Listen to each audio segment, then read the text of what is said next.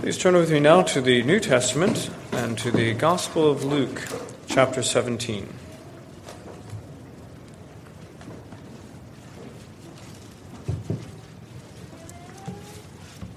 Luke chapter 17, beginning in verse 1.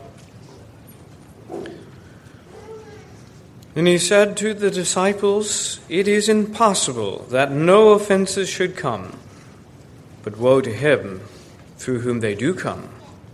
It would be better for him if a millstone were hung around his neck, and he were thrown into the sea, and that he should offend one of these little ones. Take heed to yourselves. If your brother sins against you, rebuke him, and if he repents, forgive him. And if he sins against you seven times in a day, and seven times in a day returns to you saying, I repent, you shall forgive him. And the apostles said to the Lord, Increase our faith. So the Lord said, If you have faith as a mustard seed, you can say to this mulberry tree, Be pulled up by the roots and be planted in the sea, and it would obey you. And which of you, having a servant plowing or tending sheep, will say to him when he has come in from the field, Come at once and sit down to eat? But will he not rather say to him, Prepare something for my supper? And gird yourself and serve me till I have eaten and drunk, and afterward you will eat and drink. Does he thank that servant because he did the things that were commanded him? I think not. So likewise you. And you have done all these things which you are commanded, say, We are unprofitable servants. We have done what was our duty to do. Let us pray. Heavenly Father, we thank you for this word. We recognize that in our sin and unbelief, we do not see it for what it is and what it must be. Heavenly Father, we therefore ask that you would open our eyes and our ears and our hearts to receive these good things from you. We ask it in Christ's name. Amen. Amen.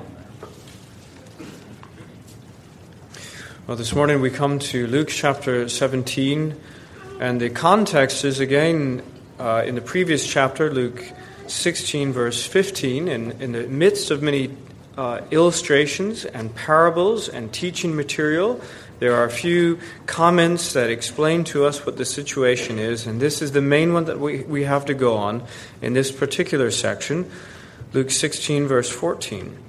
Now the Pharisees, who were lovers of money, also heard all these things, and they derided him.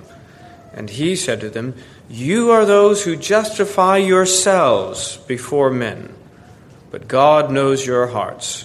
For what is highly esteemed among men is an abomination in the sight of God. Now, Jesus immediately goes on after that in, in, chapter 16 to explain their faulty thinking, to poke holes into it, actually to, to deconstruct it entirely, to show just how wrong that they were. But he wasn't done with them. He goes on then to give them this illustration of what was going to happen then, what would be the consequences for people who thought along those lines. And of course, he speaks of the rich man in hell. But he was still not done with them. Because thus far he had only focused on the consequences of that sort of thinking, the idea of having two masters, of trying to serve mammon and also serving God for themselves. But what about acting in a private capacity? What, what about those who, who were serving as teachers for God's people? Those who stood up as teachers and examples to God's people? Were there any further consequences for such? And the answer is yes, absolutely. There were certainly going to be consequences for those who led God's people astray by their bad teaching, by their blasphemy, actually, but certainly also by their false teaching and by their, their terrible example. Things were going to be very bad for them in eternity. It would be better for them that a millstone were hung around their neck and they were cast into the middle of the sea than what is going to happen to those people who lead God's people astray. But even here, God's, the, Jesus still has as two audiences as he previously had. He was speaking first to his own disciples. The, the Pharisees pipe up, and now he's speaking to the, to, to the Pharisees. And now, after speaking to the Pharisees, he returns to his own disciples. And of course, this interplay, this alternation goes throughout the whole Gospel of Luke. And sometimes he speaks on one uh, totally different, discrete issue to the Pharisees and one completely different issue to his own disciples. And what do you know? Sometimes he's actually speaking about the same basic issue in different ways to both of them. And that's the situation here. He goes on, because it is not just the, the, the, Pharisees who might just cause a problem for one of his little ones. It's not just the false teachers that might offend one of those little ones, it's also the disciples themselves. In fact, you might say, even they're the, because they're always around them, they'll always be present among God's people, maybe they're actually the bigger possibility of offense. And so Jesus speaks to them as well. He says that they need to take heed to themselves. Well, we'll explain what it was that they were at risk of doing in terms of offending these little ones. But something that ties these things together, the section that we're in this morning, which is from verses 1 to 6, is a reference to the sea. Both in verse 2 and in verse 6, there is a reference to the sea and things that end up going into the sea. Well, that's the title then this morning. What goes into the sea? That's our title. And the three points are one, offenders, two, forgiven sins, three, trees. It's very easy, isn't it, children? Offenders, forgiven sins, and trees. These are things that go into the sea. First of all, offenders. Verse 1 Then he said to the disciples, It is impossible that no offenses should come, but woe to him through whom they do come. Now, it's impossible. What are we speaking? There are two different kinds of impossible, and actually, in, in, the Greek language, there are at least two different ways of expressing something being impossible. And there is something that is impossible due to lack of power. There isn't enough power to do it, to pull it off. That's not this word. This is the other kind of impossible that it just simply does not happen in the experience of mankind. It just doesn't happen. It is inevitable, in other words, that offenses should come. It's going to happen. Sadly, something that we all know is true. There's not a single one of us who cannot say, yes, that is absolutely true. Offenses do come. And what's inevitable about this? It says offenses. The word again is scandal, causing someone to stumble. That's what a scandal is. It's not something that just happens privately. Okay, that's there's sin. But what is scandalous about it is it is a cause for other people to fall into sin, other people to be to be cause problems through it. And that's what is being spoken of here is causing someone to stumble. And who is being caused to stumble? that Jesus seems so very concerned about. Who is it? Well, in verse 2, it is one of these little ones. These little ones. Jesus speaks of his little ones. Now, sometimes that means very specifically actual children, but in more general terms, it's speaking to one of his ordinary disciples, not the great among them, not the leaders, not the apostles typically, but just his ordinary believers. And he's speaking about those who are going to offend them. Now, who might this be? I think again he is speaking about the Pharisees. Because the Pharisees have been very casual about two different things. They've been casual about the way they're speaking of God. They're speaking against the Lord Jesus Christ with impunity. They're speaking against the Spirit as if he as if Christ were being led by the spirit of demons. But they're also, in all of this, they're being very casual about the way he, they're, he, that they're dealing with his believers, with his little ones.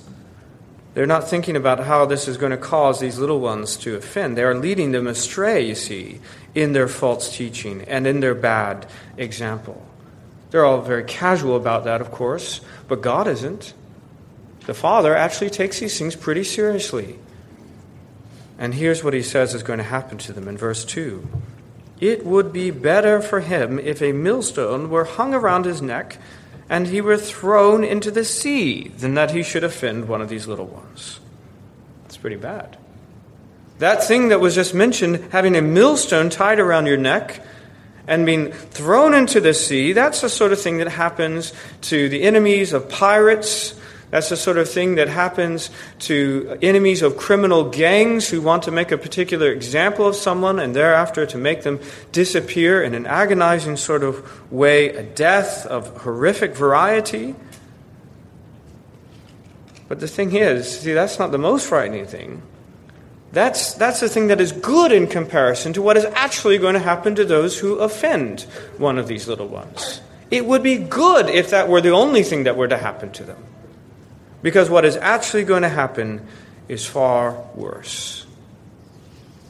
That's the situation in eternity for those who cause one of Jesus' little ones, his followers, his disciples, to stumble. It would be better for them, actually, to be cast in the sea. So, first of all, who's going into the ocean in that sense of judgment, and even worse than that, it's the offenders. But second, there's also sins going in there. Because in verse 3 it says this Take heed to yourselves. If your brother sins against you, rebuke him. And if he repents, forgive him. And if he sins against you seven times in a day, and seven times in a day returns you, saying, I repent, you shall forgive him. Because again, at first, he's speaking against the Pharisees. He's speaking against those who are saying these offensive things and causing these little ones to stumble. He's speaking against them.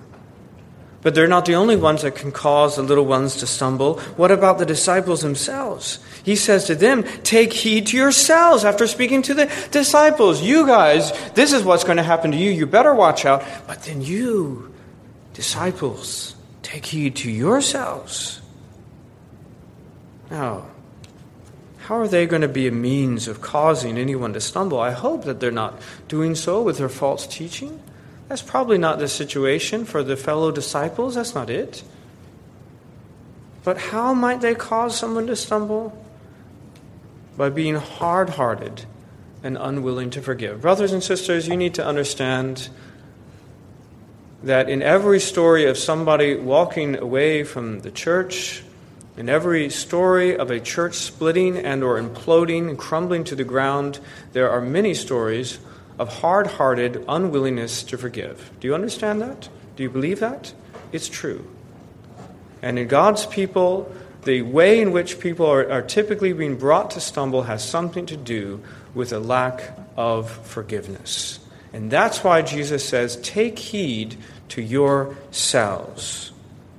Now, incidentally, to see the connection between having uh, um, this unbelief and or having sorry of, of this unwillingness to forgive and and that little ones should should perish we can actually look at the parallel patch, passage in, in Matthew 18 11 it says this Matthew 18 11 for the Son of Man has come to save that which was lost. Okay we remember that.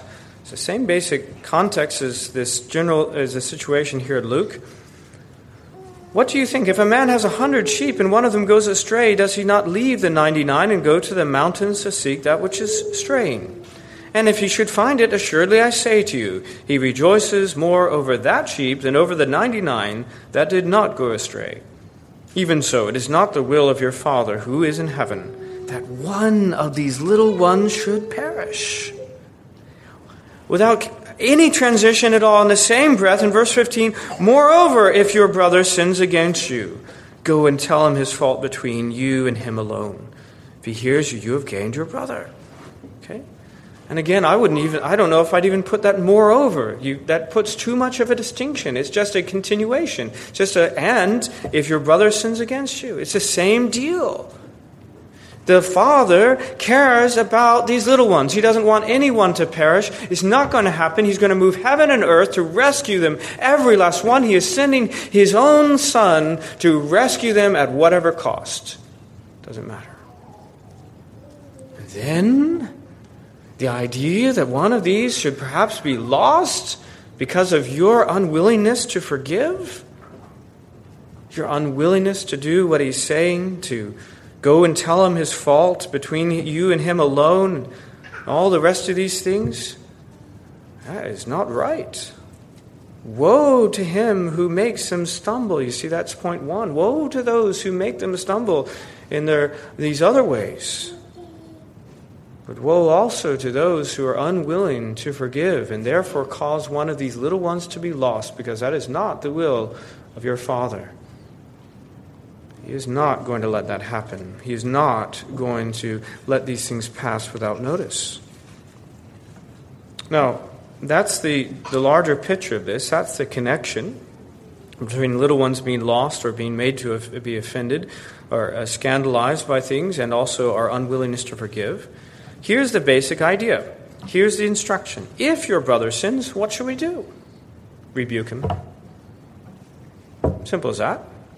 It, it, sometimes seems so, so very simple. How can you not know it? But funny enough, people all around, they will tell everybody else on the whole planet. But they will not tell the one who has actually for, uh, offended them, who has actually sinned against them for reasons that I do not know. In their hard heartedness, they seek to, they don't want the thing to be dealt with. They don't want it to be forgiven. They don't want it to be uh, uh, taken away. Rather, they would prefer to keep this, to, to treasure it, to use it against them, and to slander them. Jesus says very simply, You go and you rebuke them. Go and rebuke them. And if he repents, forgive him. Isn't that great? Pretty simple, isn't it? How many times? Because, of course, now we're starting to count up. How many times? One? Two? Well, you know, the common understanding that we're given by the teachers at that time were seven times. And even that was considered to be pretty generous, right? I'm sure there are people that said three strikes and you're out. But no, the, the, the broad minded teachers of the day said, nope, seven times. Well, as we know in another place, Jesus says it's not, it's not seven or even 70. Maybe some others would say as much as that, but 70 times seven. In other words, it's, it's infinite. It doesn't come to an end. The willingness to forgive can never come to an end because there's this bottomless sea of forgiveness, you see. That's at the root of it at the, at the root of it is not your situation, it's not the situation of one man owing another man something.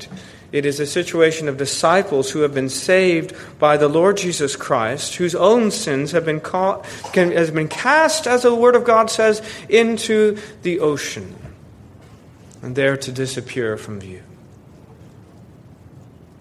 And if that is the way that your sins have been dealt with, how should you deal with one another? Can there be an end to the number of forgiveness? Certainly not. Certainly not. Now, as I say, this is this very simple procedure. If your brother sins, you rebuke him. If he repents, you forgive him. That's the end of the story. But what might happen to you if, as you as a Christian, refuse to forgive? Again, you just might offend one of these little ones. And the Father does not look kindly on that. Because again, that's not the way that you've been treated.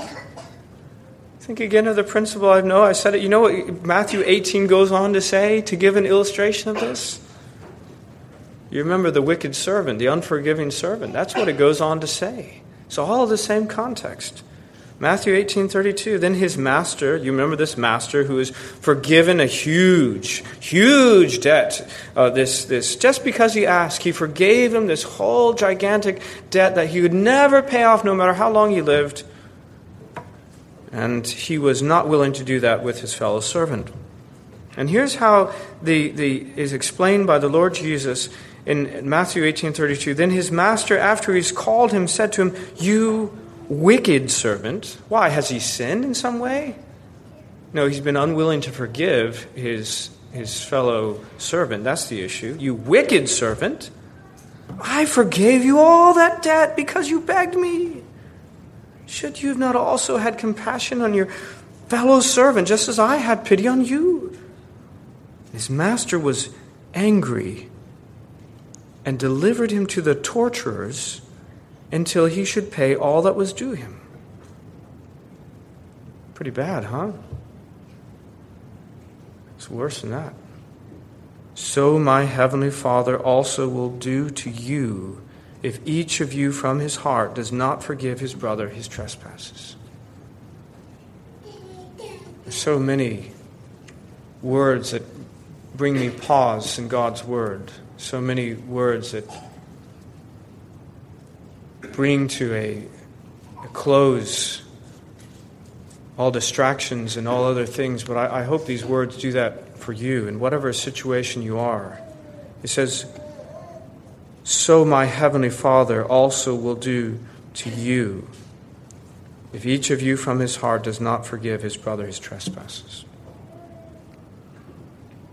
So, what needs to go in that ocean?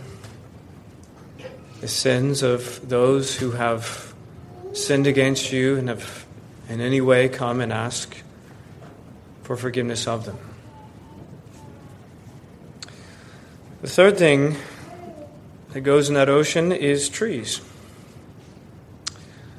Verse 5 The apostles said to the Lord, Increase our faith. Why did they say that? Increase our faith. Because of what the Lord has just asked them to do to keep on forgiving their brother, no matter how many times the brother sins against them and comes and asks for repentance. Again, they would have regarded that the original requirement of the day to be challenging, a very finite number of times in, a lo- in, in forever. But this, this thing, seven times a day, really infinite, of course, that seems impossible.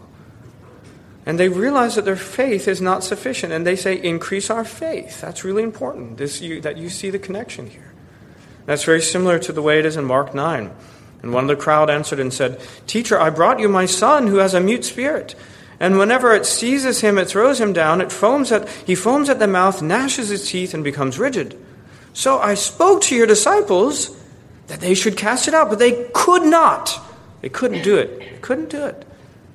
He answered and said, O faithless generation, how long shall I be with you? How long shall I bear with you?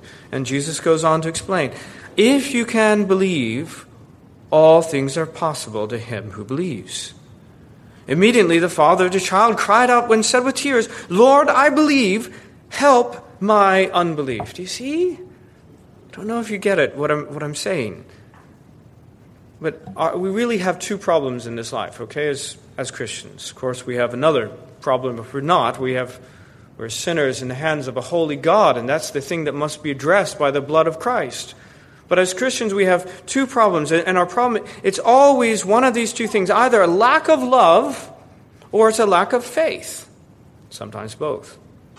When we are unwilling to obey, I think it's a lack of love. When we think we are unable to do what we're called to do, it's a lack of faith, you see? And so when the, the disciples couldn't do this thing that they were supposed to do, it's because they, they didn't believe. And now that's what the disciples are saying. We, we can't do this. This thing that you're talking about, forgiving someone no matter how many times they offend us and, and ask for forgiveness, that's impossible. We cannot do it. Increase our faith. Lord, I believe. Help thou my unbelief. And so that's what the Lord addresses their lack of faith, because that's what's behind their inability to forgive so much. And he says in verse 6 So the Lord said, If you have faith as a mustard seed, you can say to this mulberry tree, Be pulled up by the roots and be planted in the sea, and it would obey you. Again, for those who are unfamiliar, mustard seed is very, very small. It would have been the smallest of the seeds that ordinary people would be familiar with, and even today, you see it, it's very, very small. And even that faith, you see, is sufficient to do great things. The example Jesus gives is you say to a mulberry tree, Be pulled up by the roots and be planted in the sea, and it would obey you. Now, notice it's not incidentally just being cast into the sea loose, which is something you might get if you just read quickly over it, but actually be planted in the sea. Now, that's doubly impossible, of course. Mulberry trees aren't planted in, in the sea. That doesn't, doesn't typically work that way. But he's just, in fact, you have to say, why would anyone want to do that? Why would anyone decide, today my great achievement will be to plant this mulberry tree in the middle of the sea? Well, of course, there is no reason to do that. That's the point. It's just an example of something that is otherwise completely impossible that would theoretically be possible to those who believe. Now, that's what Jesus is saying, okay?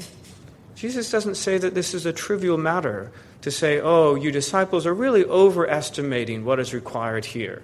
You can do it. Everyone can do it. Of course, you can forgive people. It's easy. Give it a try.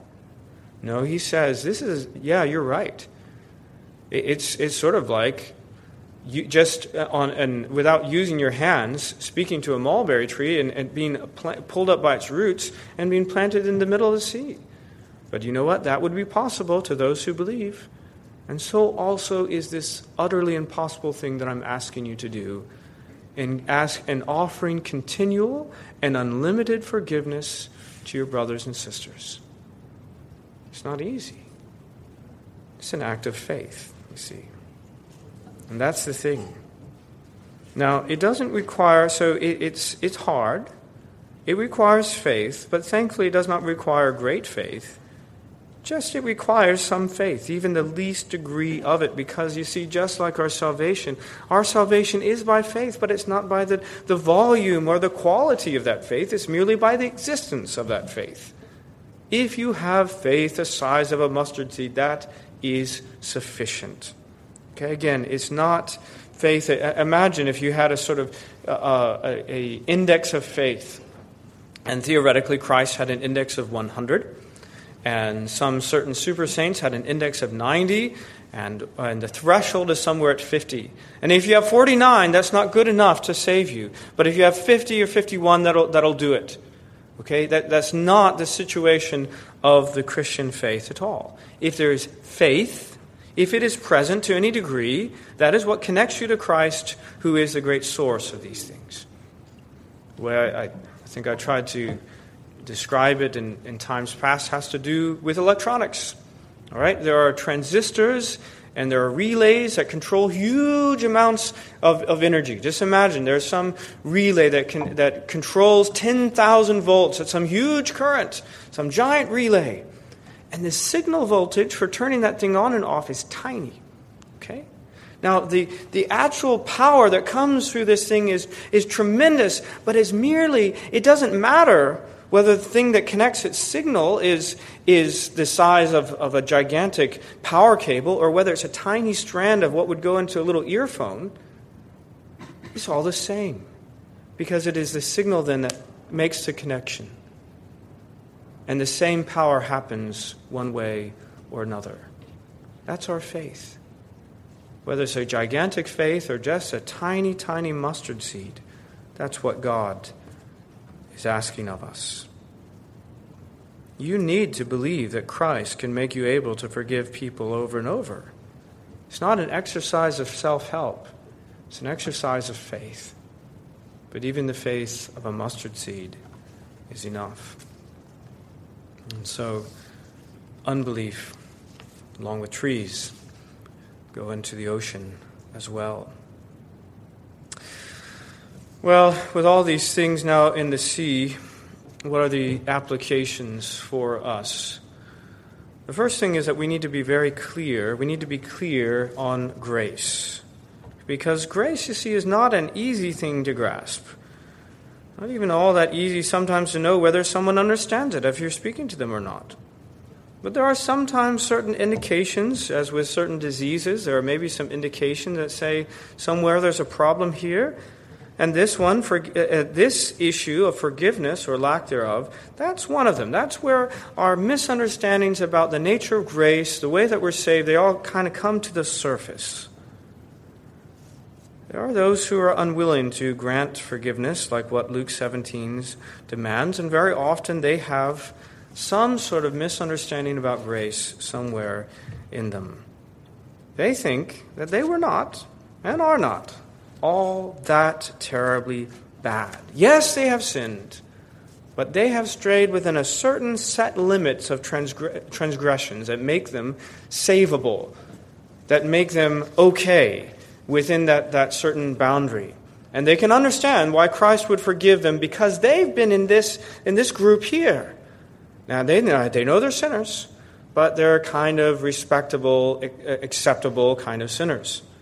All right? And if they see other people doing something outside that limit that they've decided, then it's hard for them to forgive because they're not really sure if they would have been forgiven such an offense. In other words, to put it more bluntly, there is works somewhere still in their idea of what justifies them. Now, that's not all that an exotic of a disease. Actually, that's fairly common because that's the default setting of the human heart. Whether at the beginning or even creeping in sometime else in our Christian life, we are always seeking to find some little way to sneak works into our idea of justification. It's always there. So if you find in your heart, if you find yourself unwilling to forgive somebody, you have to say, there's a problem here.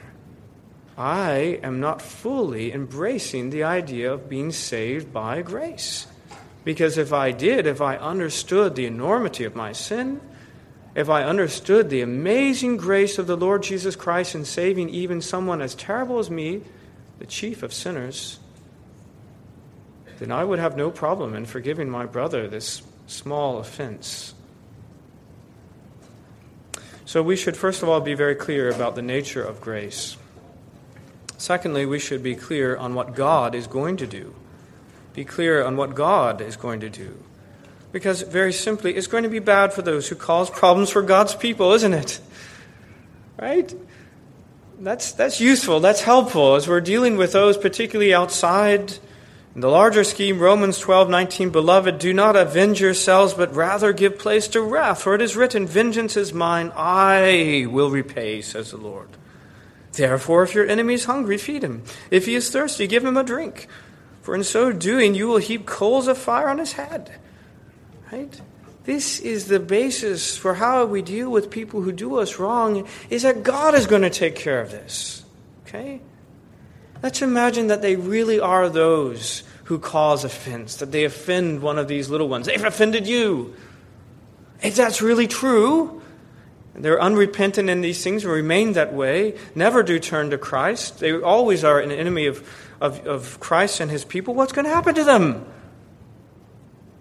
It'll be unimaginable so bad that in comparison it would be a good thing if merely a millstone were hung around their neck and they were thrown in the middle of the sea. Terrible, terrible, terrible. And there's no room left for us then to want to take any vengeance. The best thing we can do is, if our enemy is hungry, to feed them, and if they are thirsty, to give them a drink. For in so doing, you will heap coals of fire on their head. And so here's the thing.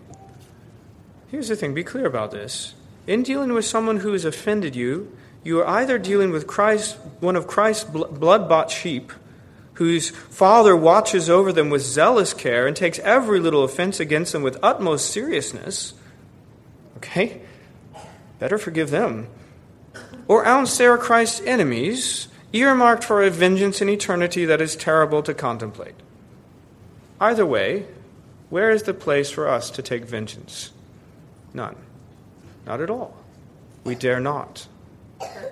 Be clear, therefore, on what God Himself is going to do. Thirdly, we need to be ready to forgive. Now, look, we have lots of areas in which we need to grow as Christians. It's true in our knowledge, in our love, in our joy, in our holiness, in our sanctification, of course. We, we have much room for improvement. But there are priorities, you see. There are certain things on the list that we have to address. And there's one thing that we cannot allow ourselves at all, even for another minute, and that is an unwillingness to forgive. Okay? It must be utterly rooted out in, in completely. As I say, it will destroy a church. There's nothing uglier than this, uh, this unwillingness to forgive, this holding grudges. It is repulsive to man, it is repulsive to God, it is a cause of great offense. And all throughout this whole teaching, the implication is given that the sheep are endangered by this unwillingness to forgive. That's why you've got to take heed to yourselves. It's dangerous. And we know that pride is the heart of it. Of course it is. Pride wells up in us, and that's why we think that we're better than we are. That's why we think that others are worse, maybe, than they are. And we don't see how bad we are. We don't see how much we've been forgiven of and are being forgiven of. We don't see the necessity of forgiveness because we sort of make ourselves to be sovereign. We decide who and under what circumstances we might forgive them if they prove themselves worthy to our sovereign selves. That's pride. That is, of course, unless the Holy God does not first put a millstone around our ungrateful necks and send us to the tormentors first.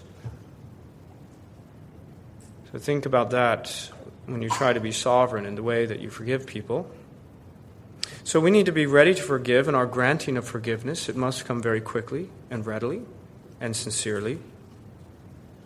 But also in this readiness, we, since we're speaking of brothers, we're speaking, by the way, of both sides here. We've got both sides here those who need to forgive and those who also need to ask for forgiveness if they've been rebuked, if, they, if things have been brought up.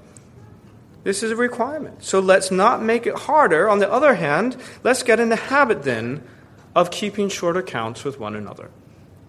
Not only should we be ready to forgive, but the other side of that is that we should be ready to ask for forgiveness.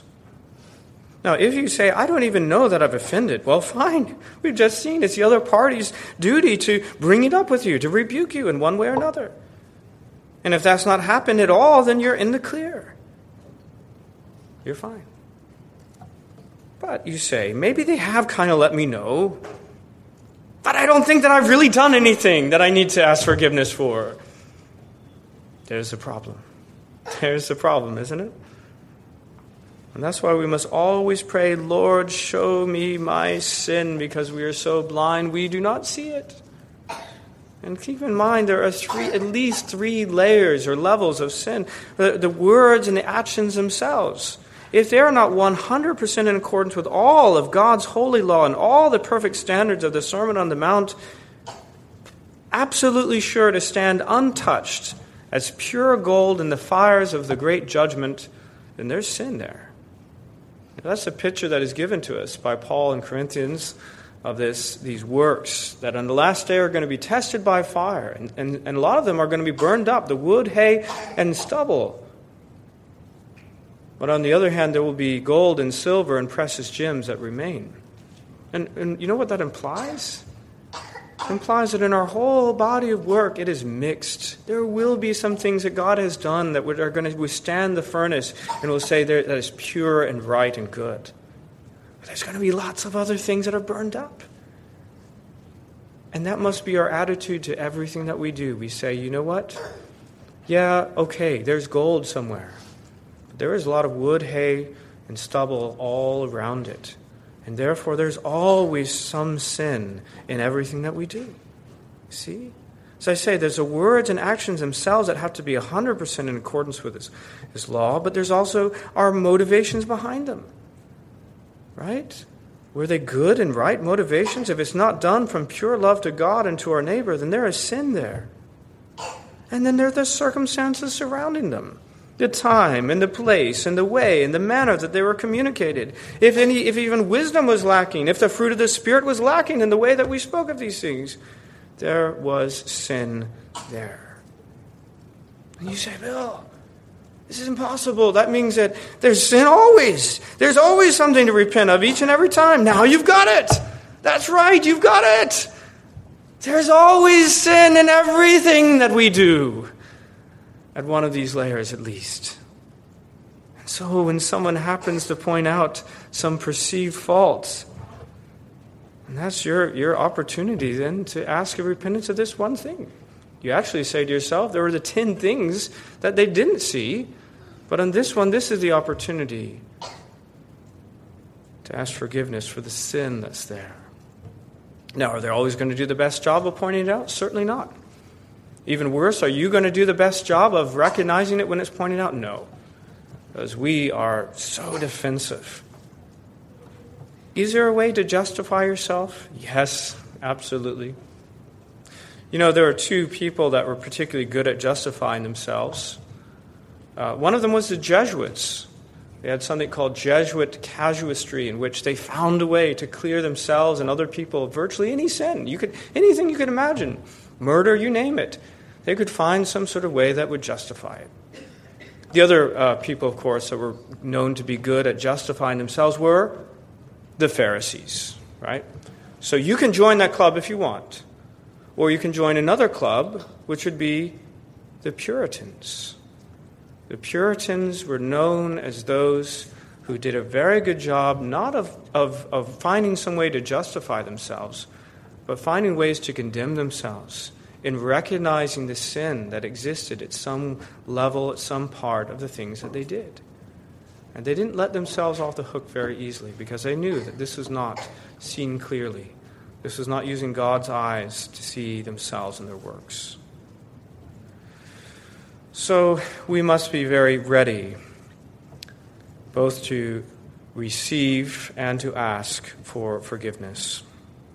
Now, fourthly and finally, I realize that this is coming tonight, but I guess that's why I'm bringing it up now, and that is the Lord's Supper.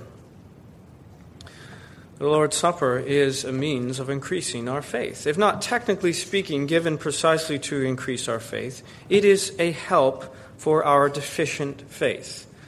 Let me just read to you the larger catechism 172. May one who doubts of his being in Christ or of his due preparation come to the Lord's Supper? One who doubts of his being in Christ or of his due preparation to the sacrament of the Lord's Supper may have true interest in Christ though he be not yet assured thereof. And in God's account has it, if he be duly affected with the apprehension of the want of it. He knows he doesn't have it, and unfeignedly desires to be found in Christ and to depart from iniquity. In which case, because promises are made and this sacrament is appointed for the relief even of weak and doubting Christians, he is to bewail his unbelief and labor to have his doubts resolved and so doing, he may and ought to come to the Lord's Supper that he may be further strengthened. Lord, strengthen our faith. One of the means that he has given precisely to do that is the Lord's Supper. And how thankful we are that we expect to receive of that this evening. Let us pray.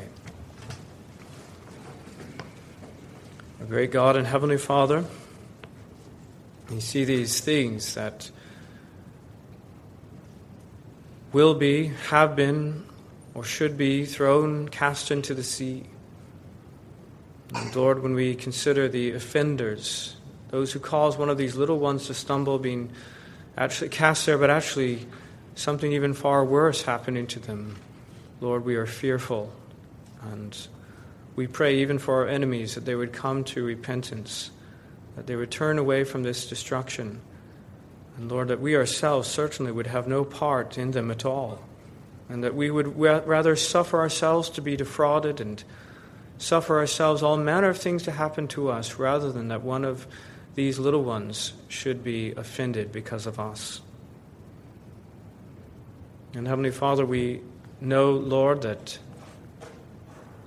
Truly, it is not easy to do this. It is not easy to offer forgiveness. We know that we should so easily cast the sins of those who ask forgiveness away into the, the sea, never to be brought up again. But it is hard. And so, Lord, we with the disciples certainly say, increase our faith. And Heavenly Father, we're grateful indeed that you can do these things. How we pray, Lord, that this church would be characterized by those who are so willing to go through this process, so willing to be reconciled, in the habit of, of bringing things that truly are faults that need to be brought up. We know that not everything needs to be, but Lord, that these things would not, if, if they are worthy of being brought up to other people, that they would first be brought up to those who have done it themselves, that they might have the opportunity to repent and ask forgiveness. And Lord, we pray that those who, who are, receive this would be so very willing both to admit their own fault and to ask forgiveness. We pray that you would uphold us and that none would be offended or led astray because of these things, but rather, Lord, we would see your power working in and through us as we are characterized by this willingness to forgive. And Lord, in all this we know that in the end, vengeance is yours, you will repay. And therefore, Lord, let us not ourselves ever seek to take these things in our own hands. We ask this in Christ's name. Amen. Amen.